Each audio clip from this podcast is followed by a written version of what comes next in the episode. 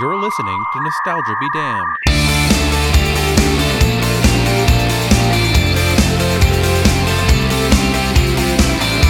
Hello. Mrs. Hillard, I presume? Yes, I- I'm Miranda Hillard. Euphegenia Doubtfire. Oh, yes. Won't you please come in? Thank you.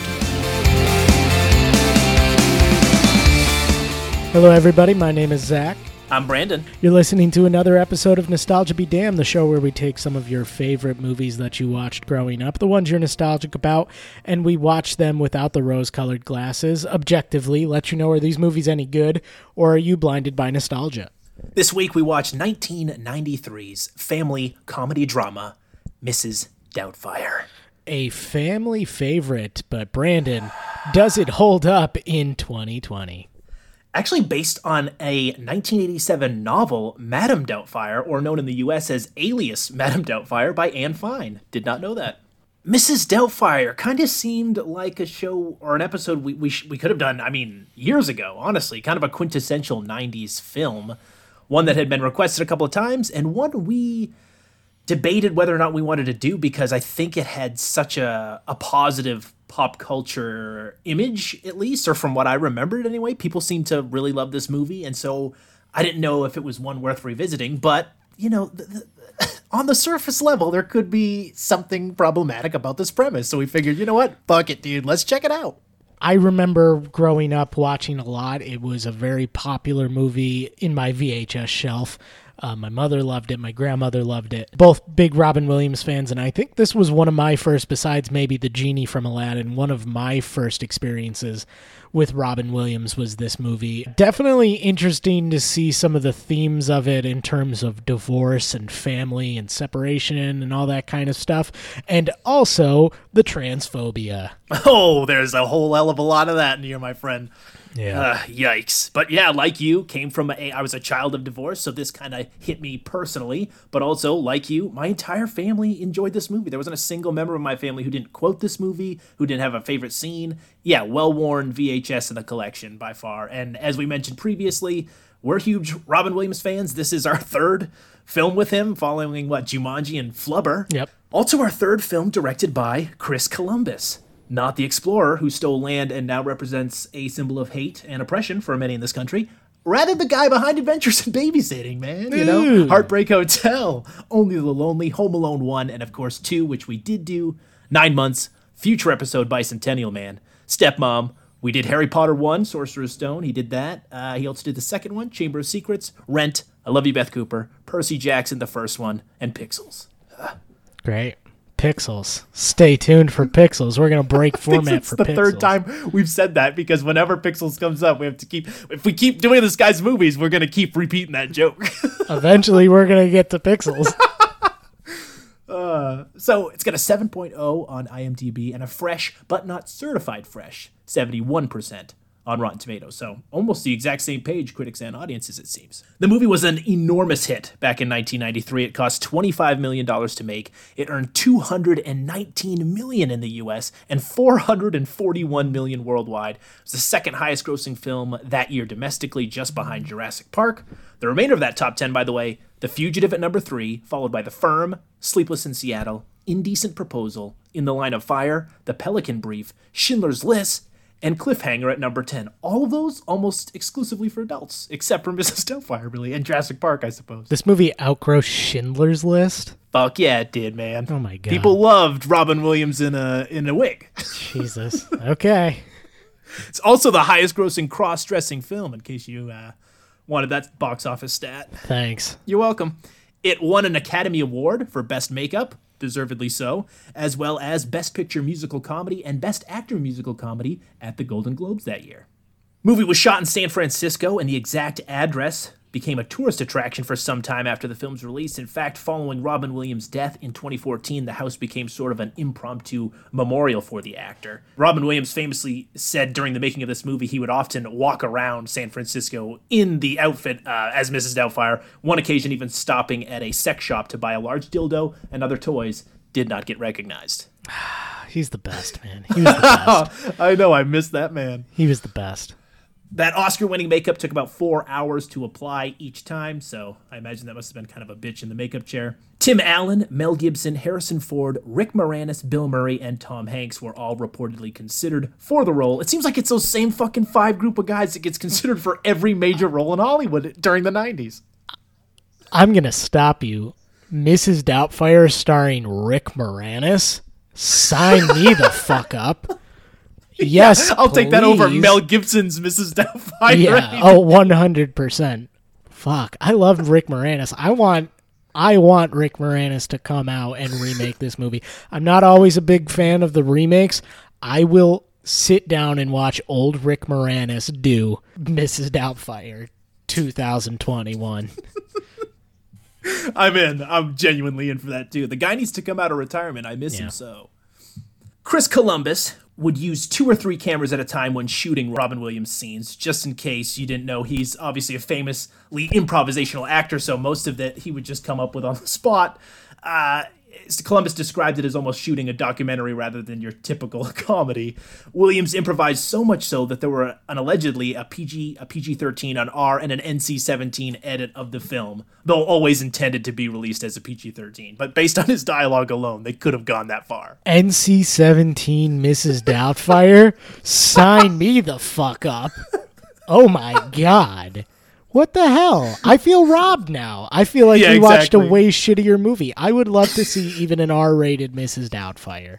Fuck. Yeah, Lars von Trier's Mrs. Doubtfire. God damn it. Yeah. Shit. But the MPAA did slap it with the PG-13 rating for some sexual references. Oh, it's because they talk about dildos. a lot of and a lot of tiny dick jokes too. Yeah, there are a lot of tiny dick jokes too. Oh, and lastly, talk of a sequel began actually back in 2003 with a script being written by Bonnie Hunt, last seen on the show with Williams and Jumanji. He was set to return, but allegedly was unhappy with the plot, which would have involved Mrs. Doubtfire moving close to his daughter's college so he could keep an eye on her. You know what I As mean? Mrs. Doubtfire? As Mrs. Doubtfire. That's essentially like a, a plot of Arrested Development. It's rumored that this whole movie was actually concocted as a TV movie, or I'm sorry, a theatrical movie for Home Improvement, like an extended Home Improvement episode that would become a movie where Tim Allen got divorced from his wife on the show and had to come back as a nanny to like visit his children. Could you imagine? I'd kill myself. That sounds so fucking awful. Everything about that sounds terrible. I hope that's not a true rumor. Oh my gosh. I hope that one joins the yeah, Richard Gere and the gerbil and in, in rumors I pray are not true. Yeah, fuck off with that one. I'm glad though that Robin Williams didn't succumb to studio pressures and just make a sequel for the fuck of it. You know what I mean? He clearly liked this character a lot and didn't want to do a movie unless it truly lived up to the standard. So, you know, good on them. And then of course, uh, you know, due to his sudden death in 2014, ultimately that sealed the project's fate once and for all. So there's no plans currently to do this as a movie. However, there have been plans for years to do this as a stage musical. yeah, which, uh, you know what? Sure, why not? Why not, indeed? Uh, anything else, Zach? I mean, I know we were kind of brief in the beginning about our history with the movie, but I feel like this is such an iconic movie for them. E- Everyone has memories of watching this movie, and this was clearly near and dear to our heart. But I hadn't seen this, I, I will say, in probably 10 years. It's probably been a good decade since I've seen it. Oh, I think longer than that for me. I don't think I've seen this since I was probably like 10 years old. I Wow. think it's been like a solid like 18 years since I've seen this movie. That's crazy. Despite how long it had been, though, bits and pieces of this just came back, you know, in an instant. Like, holy shit! I mean, speaking of, here we go. The start of this, the Figaro opening. It's so fitting that the first shot is just Robin Williams doing voiceover work. immediately sets the tone for his, you know, comic performance in this. It's loud, it's charming, it's big, but he's doing multiple voices in this recording booth for a couple cartoon animals, switching back and forth between the two, which by the way, I'd like to believe when they do these, you know, they separate them by this is your character's dialogue, you'll do it this way, not him in some sort of Jekyll and Hyde like back and forth carrying on a conversation that way. I imagine like Seth MacFarlane in Family Guy doesn't switch between Peter and Stewie and Quagmire and back again, but maybe they do. I don't know. That's that's mind-boggling. You know, I think I've seen some behind the scenes, and I think he might do it that way. I don't know. I I always wondered if those were just promotional to be like, oh look, this guy's talented. He does all these voices. I wonder if they do that. exactly. actually. That's enti- Yeah. that's possible too. Yeah, I don't know. If if you know the answer, Do it. Do us a favor. Don't don't email us. We don't care. Well, he is Daniel Hillard, a freelance voice actor who, right here at the beginning, quits his job because apparently he's got morals. He refuses to stick to the script that seems to be promoting smoking to children. yeah, it's like a Tweety Bird. Or yeah, it's Tweety Bird and like Sylvester. It's supposed to be like a knockoff of that. And like s- the cat catches the bird, and instead of giving him, you know, a last phone call or whatever, he gives him a sweet, smooth cigarette. That's right. And he doesn't want to do the voiceover if the little bird cartoon character is going to smoke a cigar. And in the words of Porky Pig, "Pa-pa-pa-pa-pa-pa, piss off, Lou. Ah. So this guy, he leaves work to go pick up his kids at school. Let's meet the uh, fucking Hillard children, man. We got the oldest daughter, Lisa Jakub, as Lydia Hillard. Hadn't seen her much after that, looked into it. Apparently, she retired from acting at 21 in 2001. Wow, interesting. Yeah. There's the middle son, played by 90s royalty Matthew Lawrence. He plays Chris Hillard. Zach, who's your favorite Lawrence, bro, bro? There's just so many to. Yeah, in case you don't remember, folks, the Lawrence brothers, they had their own sitcom back in the 90s called Brotherly Love, which was that on the Disney Channel or ABC? I, can't think- remember. dude, I watched it. Don't it though. fucking look at me like I watched Brotherly Love, you piece of shit. I did. Yeah, of course you did. What, the, what is that supposed to mean, dude? I, I don't know. I I hate you. I was a Lawrence head. We all were. yeah, of course. Well, we're all Lawrence heads. Duh. There was Matthew Lawrence. That's this one. He plays, you know, Chris Hillard here. He's also in Boy Meets World and The Hot Chick, Zach's favorite movie. Yeah. There's Joey Lawrence, who voiced Oliver in Oliver and Company. He was also on that mm-hmm. show Blossom, later turned up in Urban Legends Final Cut, and that show Melissa and Joey, which was him and Melissa Joan Hart a couple years back. Then there's Andrew Lawrence, the youngest bro, who was in Bean. and I think that's about it. But he also did the voice for TJ in Recess, that Disney show.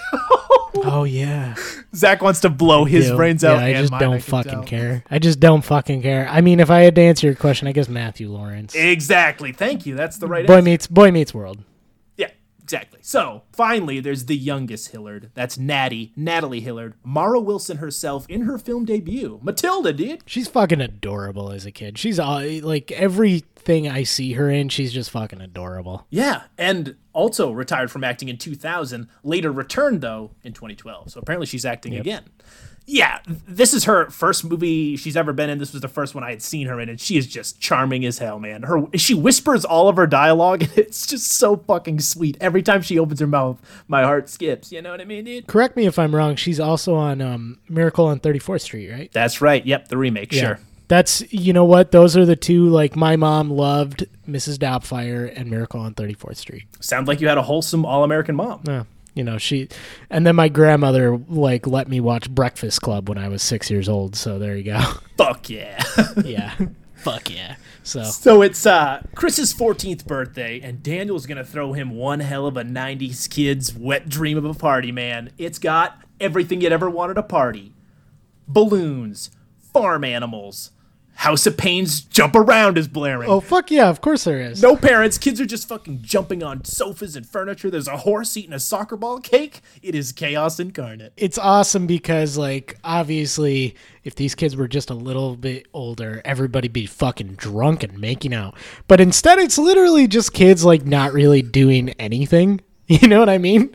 Yeah, they're just listening to music, kind of running around in place. yeah exactly. They make it out to be like this raging crazy party like oh my god i can't believe this happened. It's like okay yeah the zoo animals were a little much but like other than that it's literally just like kids like not doing anything. They're just dancing in place. Yeah, it's not that big a deal. Yeah, in San Francisco, you need a permit to have like a pony or uh, a sheep in your yard. yeah i don't fucking okay well, Sally Field, she's had it up to here. She plays Miranda, Robin Williams' wife, their mother. He's standing on top of a fucking table leading a dance of some kind, and she is understandably furious with this guy.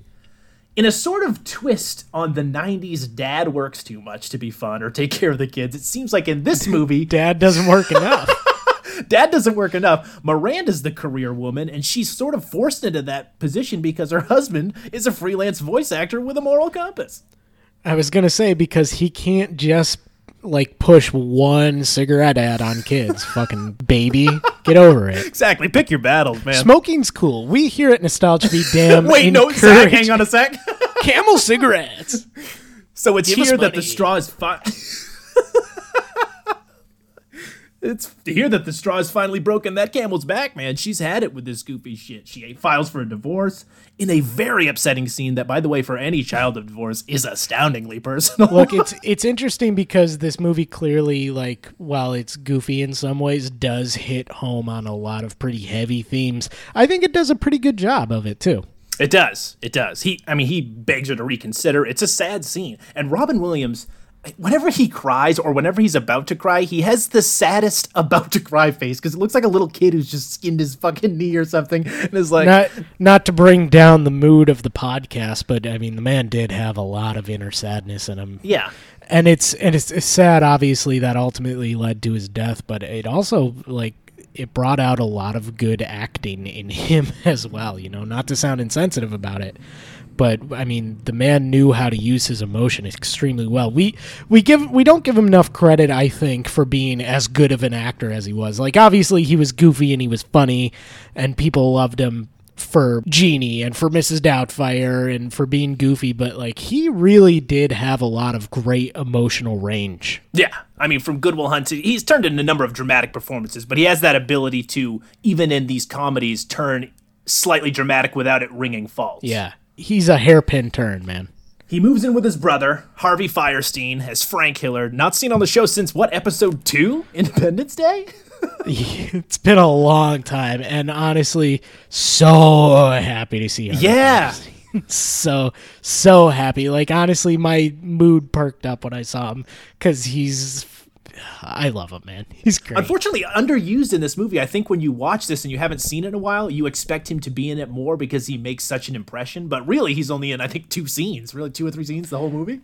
He gets like three scenes one and like one of them you can hardly call a scene he's got like one line Yeah, but he's fantastic as this loud and out and proud brother of his, who's this makeup artist with his uh, partner Jack, who have this pretty sweet studio set up, by the way. yeah So the court ends up granting sole custody of the children to Miranda. Daniel gets to see the kids on Saturdays moving forward. However, shared custody is contingent on whether he finds a steady job and a suitable residence within three months. Basically temporary uh, dependent on employment and stable living conditions. Understandable. Some of this, though, goes a little too far with with respect to what I would assume happens in a divorce proceeding with regard to this like court lia- yeah court liaison. It's essentially like a social worker. I don't get it. I didn't yeah, it's I, like he's I on mean, parole. yeah i didn't know that this was a thing if, if it is I mean, I'm sure it may be, but she's checking in on him supposedly every tw- twice every week to check on the apartment in order. every Monday, not like twice three, a week, three months yeah, from now. twice a week, every Monday and Friday. Which why are you coming on Mondays and fr- like? Oh, you're gonna come at the end of the week, and then I'm gonna do nothing for two days on a weekend, and then you're gonna come back on Monday and be like, "So how was your weekend?" I don't like what. Yeah. Just come on Friday night. A foolish waste of, of, of government funds. Ah, paying so much money for court liaisons, man. Fuck it. so he says goodbye to his kids, uh, packs up his car, heads off to find a job. And again, Natty's whispered dialogue. We're in the middle of Charlotte's Web. Who's going to finish it? Learn how to read, you little bitch. So we finally meet that court appointed liaison. It's Anne Haney as Mrs. Sellner, who you also may remember as Greta in Liar Liar. And this whole scene really is just an excuse for a supercut of Robin Williams voice impersonations. You know, fun stuff, but almost all of them I would imagine would be unrecognizable to a kid today. Yeah, I mean, he's not really doing anything like Gen Z wouldn't get this. You know what I mean? Like, yeah, exactly. although my my favorite joke probably in the whole movie, um, his impression of a hot dog. it's fucking. It's it's just Always funny. Yeah, that's yeah, timeless. It's always funny. I think it's the best joke in this movie. So we meet Stu Dunmire, who's come by to look over Miranda's sketches because I think she's an interior designer. Is that is that what her job is? Dude, I'm not. I don't fucking know. Uh, They never I'm say not it out paying loud. attention to the like the nitty gritty of this movie. I was like, why isn't he a woman yet? But it doesn't matter because that Stu, that hunk, it's James Bond himself, Pierce Brosnan. This is before Goldeneye, which was 95. So this is just before he becomes James Bond. He looks like skinnier. I mean, he's handsome as hell, but like you can definitely tell he's a lot younger than anything I remember seeing him in after Bond. Yeah, this is post Lawnmower Man, and he is cut. And Stu and Miranda have some history, former lovers. They spend much of the runtime undressing each other with their eyes. They want to fuck. I mean, you know, good on both of them. Yeah, good on both of them. Yeah, who wouldn't want to bang Forrest Gump's mom? That's right.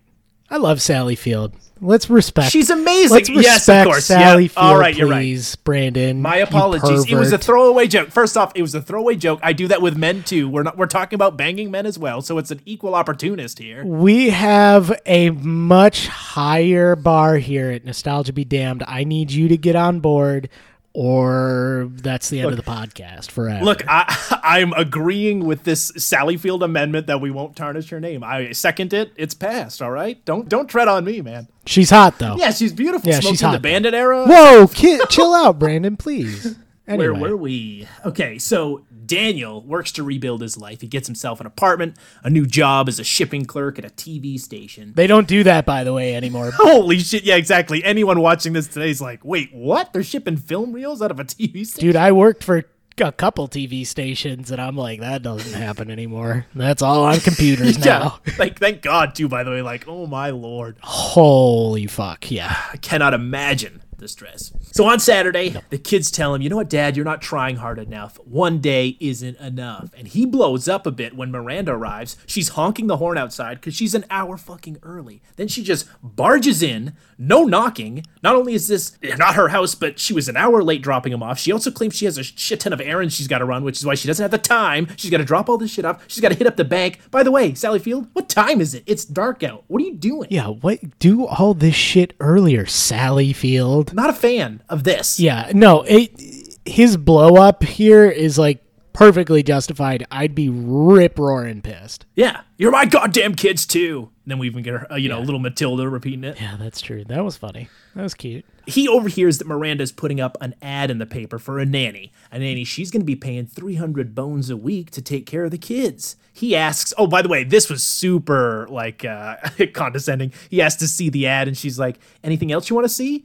Oh, are you offering? Not anymore. Ooh, rough. Ooh, ba, ba, ba. Uh, he makes a pretty good point here. He's like, why don't I just pick up the kids after school all these times? Like, you need help. I can do that. And guess what? You don't even have to pay me. And she's like, I'll think about it. Yikes. I mean, you really don't want the father of your children to see them that bad.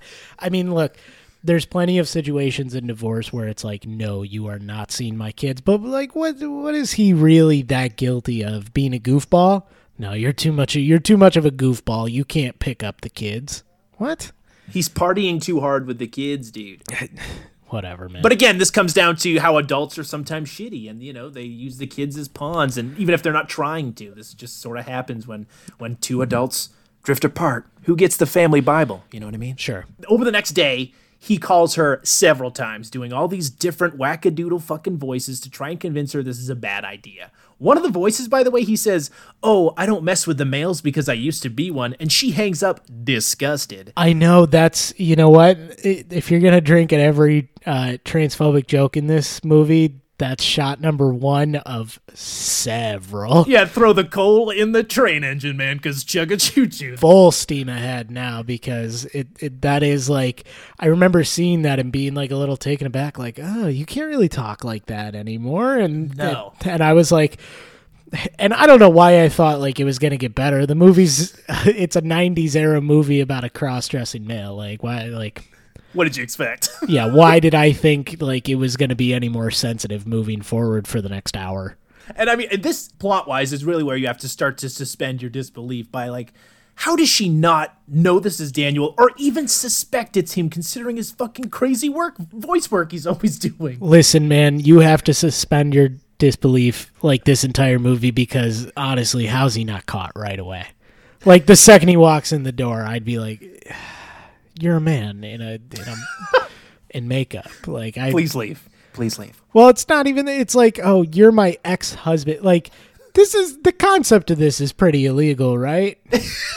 yeah, I'd imagine this breaks some laws. Yeah, yeah, or at least some. Yeah. Oh, I gave your wife full custody, and you are committing fraud to see your kids that you're legally not allowed to see. No, that's cool. You're not going to jail. Exactly. He's a dad. He loves his kids. He just wants to see him, Zach. Jesus. Whatever. Kids aren't that great. He finally calls Miranda as Mrs.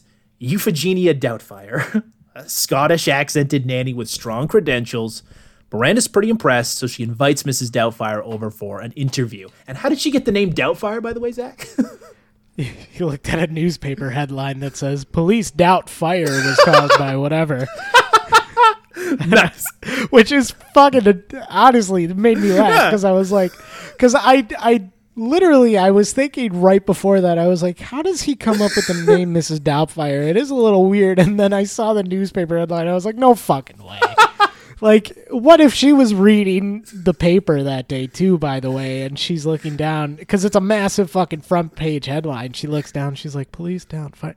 Wait a second, Did- Doubtfire. You motherfucker. Wait, Daniel? Are you Robin Williams? So Daniel goes back to his uh, makeup artist brother, like we said, and his partner Jack to create essentially a prosthetic mask to make him look like an older woman. No questions asked about what he's using this for, by the way. You know, family's family, blood is blood, I'll do it. No, he's just super excited that his brother asked him to dress him up as a woman. yeah, make me a woman. He's like, oh, finally. And he hugs him and everything. Yeah. And you better fucking believe, Zach, we're going to get a makeup slash wig accent montage. I didn't I didn't think this was coming and I definitely didn't need it. I like it was just like there were points in this movie and I understand like they want to let Robin Williams go and they let him improvise a lot of stuff, but there were points in this movie where I was like, okay, like I don't need like this like 5 minute montage of Robin Williams just flexing his muscles, you know, cuz we do it like you do it once, fine. We do it like 5 times in this movie of him just like going off and doing Robin Williams shit and it's like uh, okay, like it's a 2-hour movie. Let's let's move it along.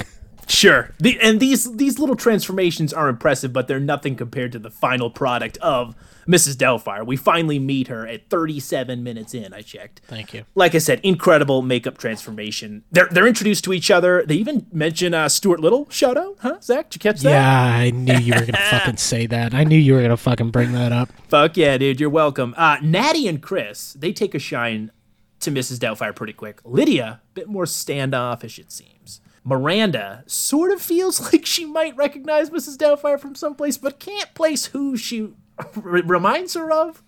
Ugh, god damn it, Sally. Nevertheless, the interview is successful. She's hired.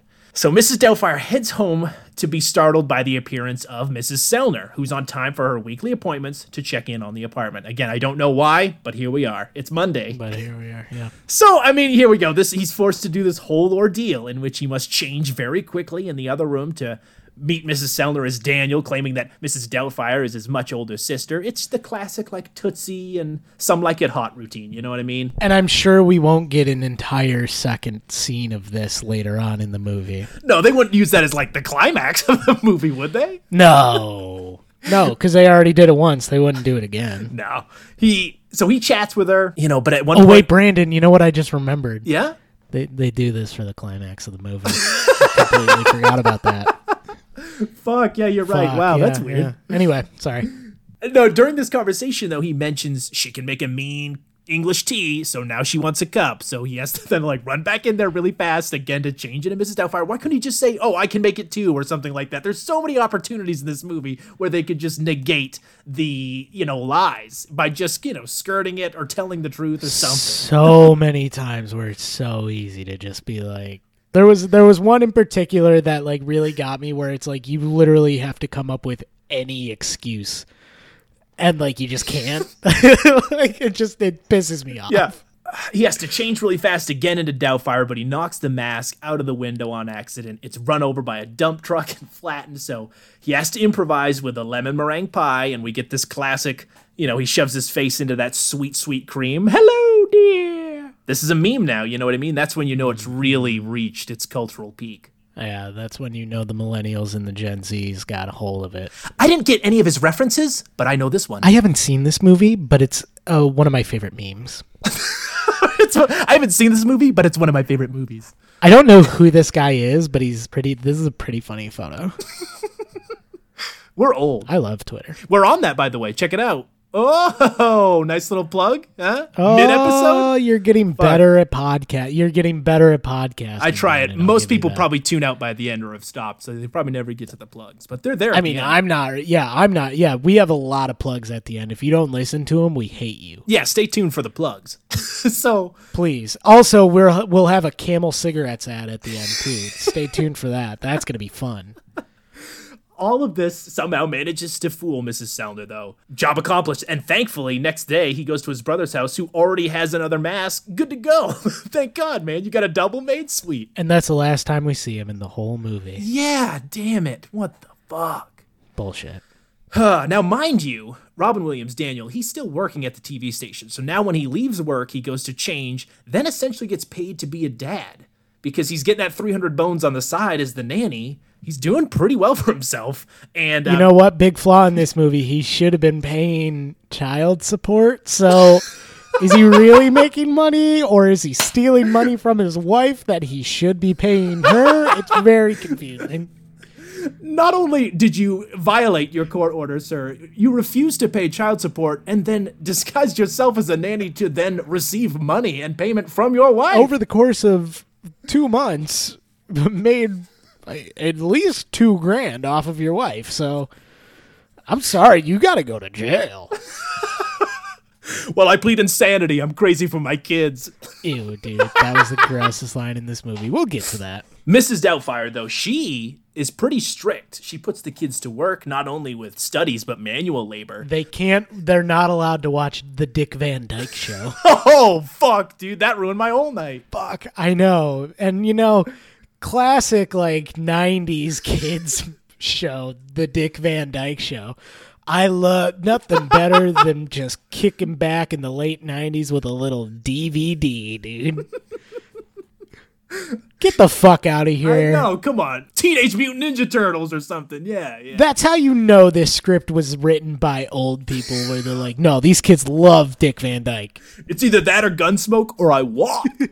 If you really want to get crazy, they can watch Three Stooges. but I don't know. I feel like that's a little blue. Isn't that a little blue? It feels a little blue. They can watch I Love Lucy, but I swear to God, if Nickelodeon's on this show, we're canning the whole fucking film. So Daniel's been doing good with cleaning and whatnot, but he can't cook worth a shit. He fucks up dinner. This is where Mrs. Doubtfire's titties catch fire, and uh, he orders some takeout.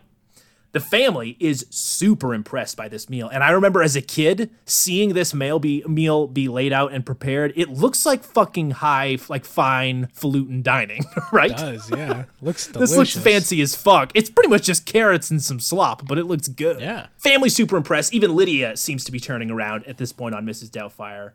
That night, though, the horny bus driver hits on Mrs. Doubtfire once again, even after seeing the stockings pulled down, revealing very hairy legs. That's his turn on. That's his kink, it seemed, right? Some people are into that, man. Sure, man. Sure.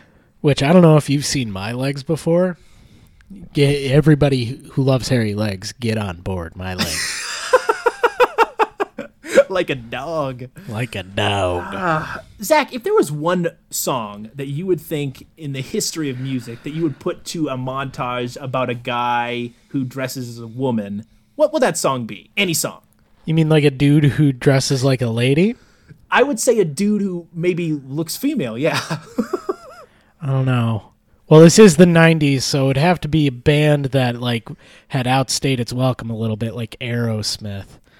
Um Oh, Walk Like a Man from Frankie Valli in the Five Seasons. Oh, that's later in the movie? I'm sorry. Uh, Dude Looks Like a Lady by Aerosmith. Oh, I love it. I love this montage. This thing's been seared into my memory. Him dancing with this vacuum and fighting off a mugger. I'll I'll die remembering this montage.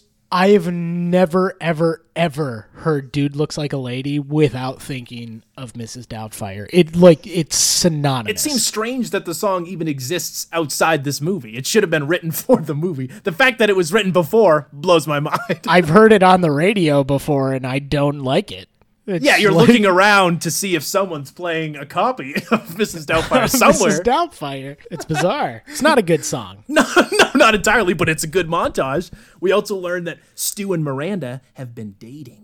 And this is when Mrs. Doubtfire and Stu finally meet. It is immediately contentious. She even tries to convince Miranda not to date Stu, even going so far as to suggest she should remain celibate. dude if i if i'm the wife in this situation and like all this is done and i find out that my ex-husband's been doing this and he's the one who's been playing active defense against my happiness to move on i probably kill him right like i probably kill him Yeah, he's actively twat blocking her the Yeah. entire movie. it's Fuck. it's so fucked up Yeah, and for her, that should be another red flag because we all know the real Mrs. Doubtfire would fuck. Dude, oh my god, Mrs. Doubtfire fucks everything.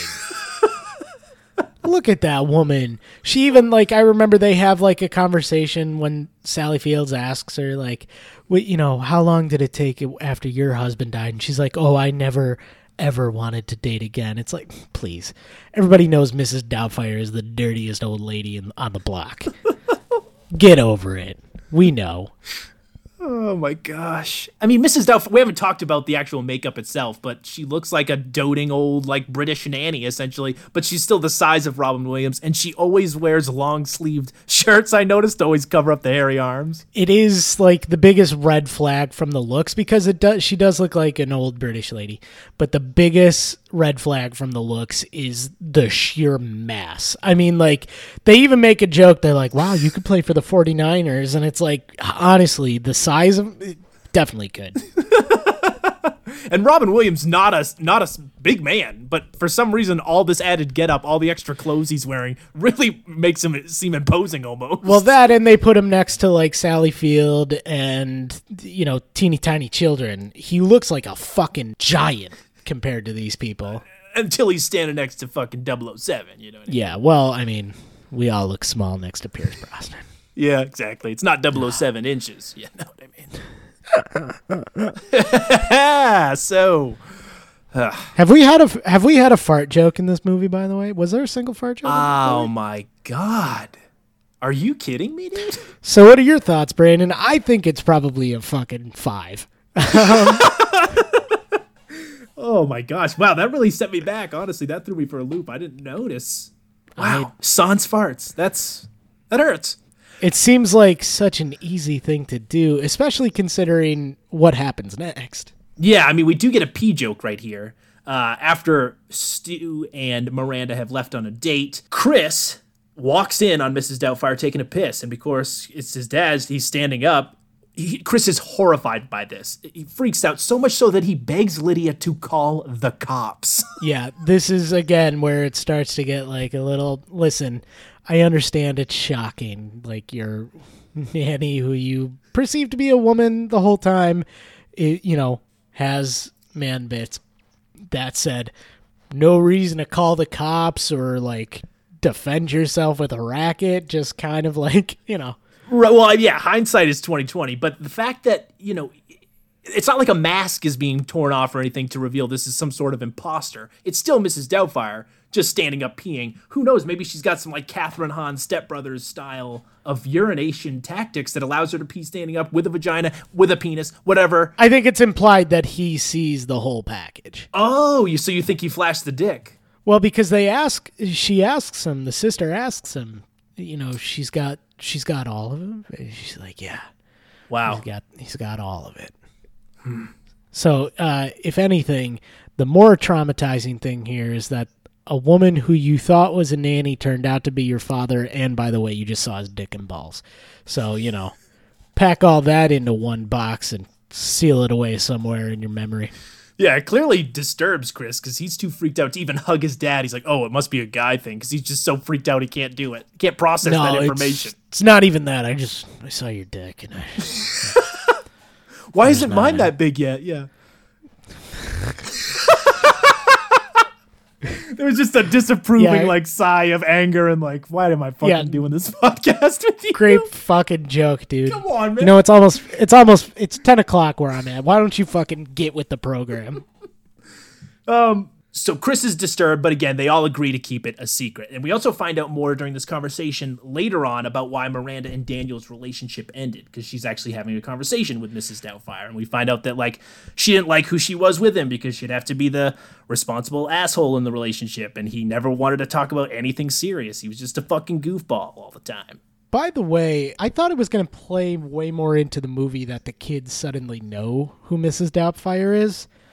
It like doesn't really. No, I, I- I would anticipate them maybe helping him keep up the charade at some point. You know, maybe like they have to help him out in the restaurant. Maybe doing or- like a little parent trap, you know, sabotage the country club date thing. yeah. No, the kids are just like, okay, we're on board. And like move on and don't say anything about it. Yeah, other than a few stares, realizing like, oh, we know what's going on. It's almost dropped Yeah. immediately. And the, the youngest daughter, she still doesn't know because you know she'd fucking spill the beans. She's a tiny kid, and tiny children are idiots. At the club, though, at this posh country club, Mrs. Doubtfire keeps making tiny dick jokes to Stu. She heads off for a drink while everyone else goes for a swim because obviously can't get naked. And at, at this point, we overhear Stu's conversation with one of his colleagues about his honest to God affections for Miranda and the kids.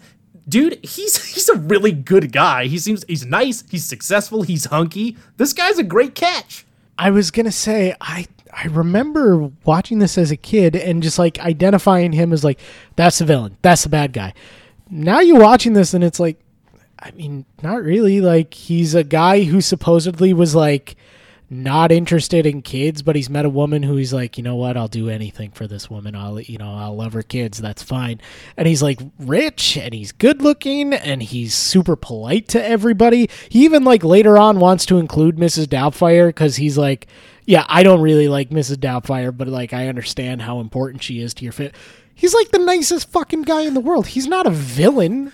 Yeah, he even goes as far as saying like, "No, I like they're really good kids. I really love them too." It, it's like in the original script I read, he was meant to be kind of your antagonist, really built up as this guy who is you know trying to take the, the the the wife away from the father as well as from the children really but then i think chris columbus said that would ruin the rela- relationship with mrs doubtfire is what he said and so he wanted him to be kind of a, a personable guy I also think in this movie where it's clearly a movie like whether or not you know you want to mm. look into it this deep, but it's clearly a movie about divorce and I think that sends the wrong message to children of divorce where this guy is like, you know, if you're in that situation and like your mom is meeting some guy you don't want to give off this impression in this movie that like no the new guy's evil man. You don't want any of that smoke. That's true. It's fairly a responsible message. Yeah i'd agree. It's incredibly respon like it's it's weird. I just I didn't really see that character going in that direction. I kind of respect it from a movie standpoint. Agreed.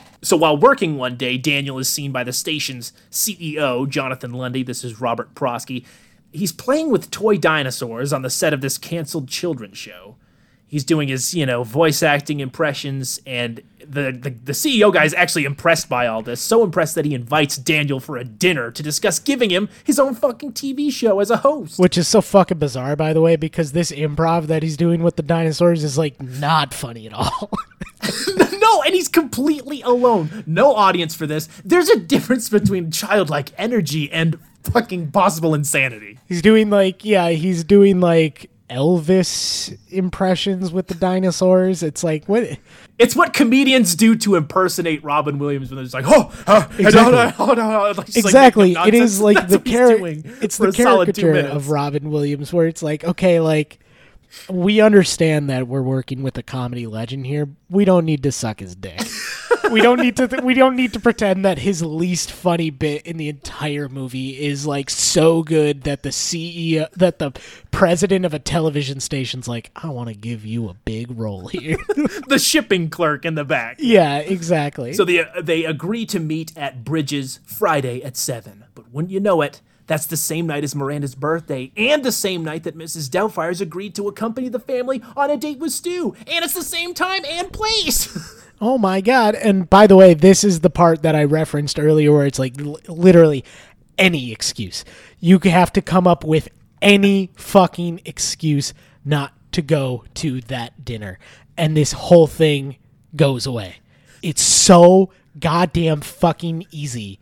Because like she comes up with something, she's like, "Oh no, I can't. I have bingo night," and she's like, "Well, cancel it," and like gets peer pressured into going to that dinner. All you have to do is be like, literally, fucking anything. family, like, a uh, doctor's doc- appointment, anything. This is off, and not to mention, this isn't even during hours, like her typical hours. I think it's like a Friday night or some shit. I don't. It's know. after it's after she would go home. yeah. So it's it's literally just like, no, I've got dinner with like a, a close friend of mine. Done. Sorry. Like, yeah, I would love to go, but I can't. Literally, like, just anything, man. And again, suspend your disbelief for the movie. However, this infuriated me beyond any reason because I was like, literally, just say anything. Anything to be like, no, I'm not going. And this whole thing goes away.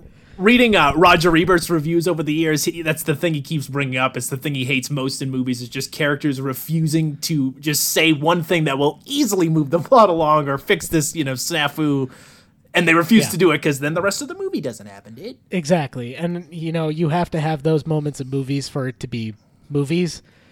But at the same time, let's let's figure out a, a, a plot. You know, like let's let's figure out how to make this into a different sort of plot. Oh my Oh, god! good for you. And so begins the, I guess, the climax, right? I suppose, of Mrs. Doubtfire, in which Daniel has to switch back and forth between these two tables. So he's, you know, first shoveling Chardonnay down as Mrs. Doubtfire, then he'll go over to the other table, switch in the bathroom, come out as Daniel, and then drink scotch with the boss. So he's getting fucking blasted. Yeah, he's getting schmammed. And uh, he does this several times. After overhearing dickered. that Stu, though, is allergic to pepper, Daniel sneaks into the kitchen, seasons Stu's order of jambalaya with some powdered cayenne pepper. So mean, man. He's like a, this. Honestly, this whole movie just makes me feel bad for that character because I'm like, why is he like picking on him? He's a good guy. He is, yeah, and it's sad that his resol- he doesn't really get much of a resolution either. This is really the last scene we see him too. Yeah, no, this is pretty much it. But Robin Williams slips up when he accidentally returns to his boss in his Mrs. Doubtfire costume, but quickly he's fucking drunk as hell, by the way. He's hammered, just hammered, stumbling around, knocking into shit. But he quickly claims that he this is a character. This is the Mrs. Doubtfire character. His idea for the show is to host as this old woman. And Lundy, understandably, doesn't really understand the premise, uh, but goes along with it anyway. or why you would do this at like a dinner. Oh my gosh! But Whatever. Stu starts choking on his dinner from across the uh, way there, and Mrs. Doubtfire performs the Heimlich to save him. And in doing so, the mask is removed. You know, the charade ends, and Miranda loses her goddamn mind. Understandably, this is such a fucked up thing. Like the This premise whole of this time, movie. this whole time, yeah. I don't think we've really like stopped and talked about it. The premise of this movie is so so so fucked up. it just is. It's so weird. Like why would anybody think that this is like the right solution to do anything? Like honestly, they make light of it later when they're like I feel like you need psychiatric help. Like I think he does. Like because just like not that he would dress up as a woman but like the idea that he thinks like this is going this is a great idea this is how I, this is how I'm going to see my kids. Like what? No man get get a better lawyer. Do like anything. Like get a job. Oh get a job and an apartment like the court asked you to and move on with your life because literally if you just do that you get to split custody. Like just become a better parent. No, dude, he's gonna go through with this like Batman villain plot. He is the Joker. He's the Joker. you know what? I am really glad doesn't happen in this scene. No one faints. Most '90s movies, I bet someone was gonna faint when they heard this information or they saw the real, you know, the the reveal is made. I feel like in lesser hands, someone's fainting. Thankfully, everyone just leaves infuriated. But again, you know how many times this big bulky man went into a woman's room stall and didn't fart? Wow, thanks. You brought me back down to earth. Yeah, reeled back in my. Yeah, okay, thanks, man. Yeah. No, I feel like you were I feel like you were too high on this script.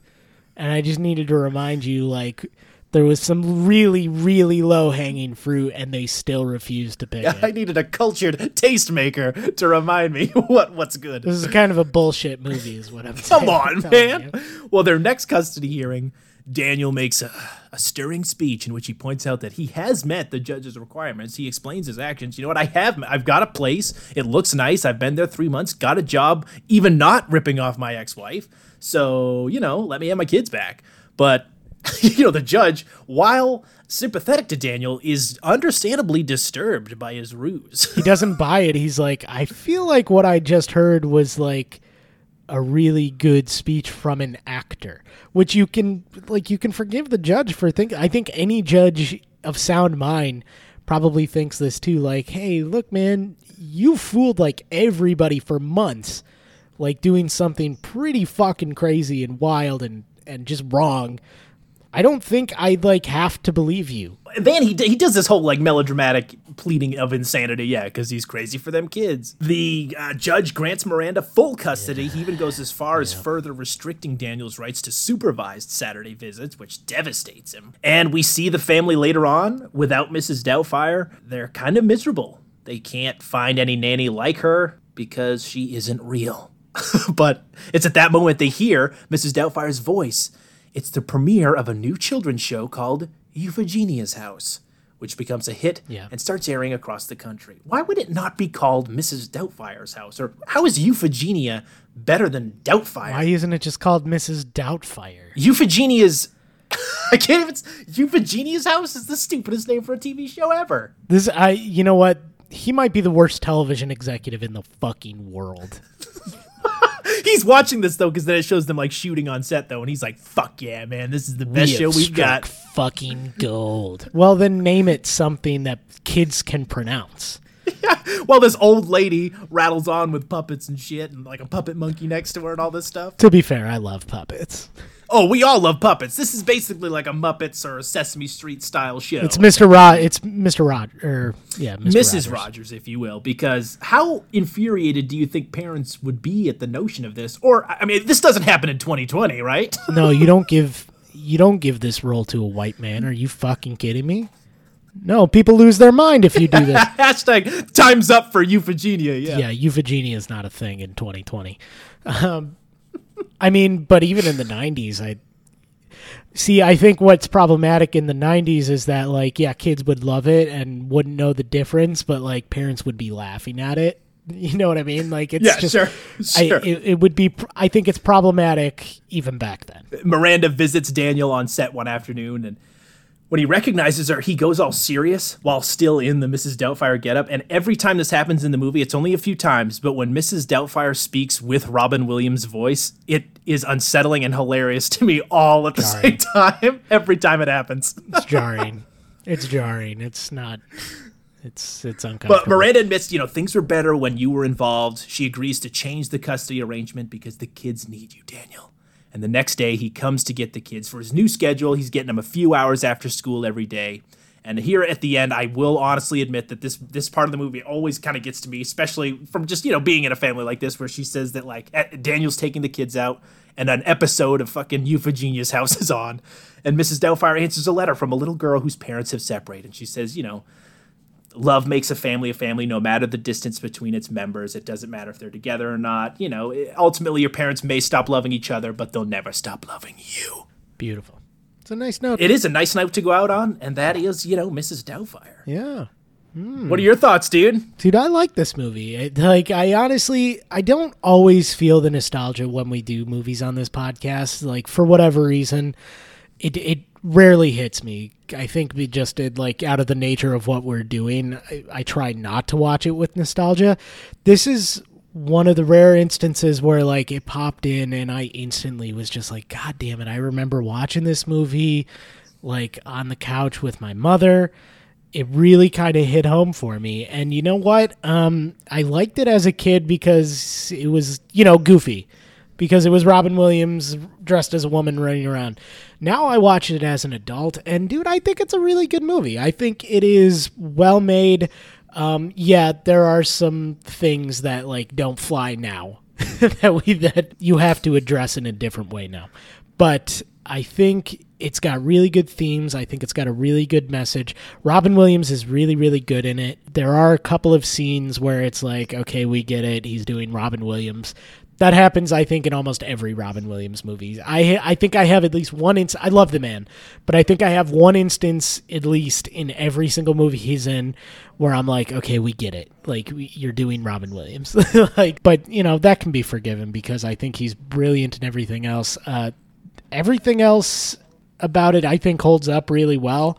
Um, the makeup certainly does. I mean, the makeup looks phenomenal still, and and I can just picture some media company now CGIing the crap out of this movie.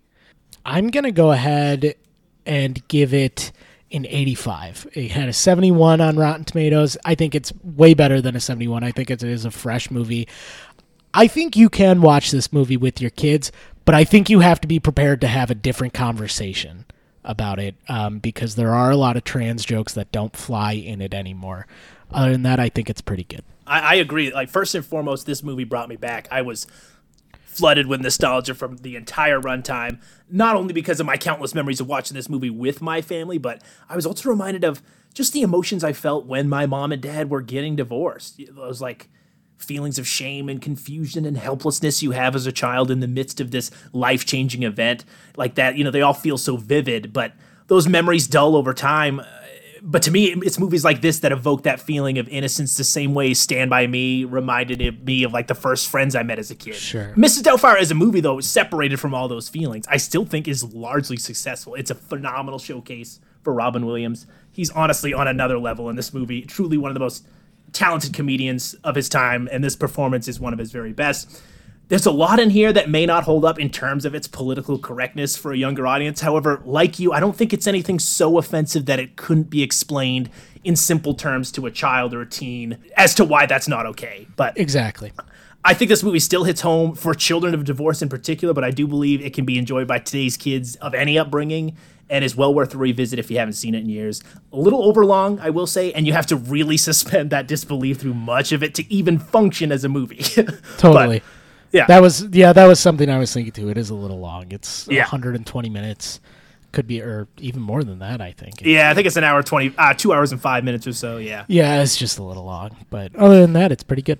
It is excessively broad, a little sentimental, but also super funny. One of the best of its kind. I'll bump it up too. I think it's probably 75, 80. I agree. It's up there, man. It was, it was a really good movie, and I'm glad we watched it.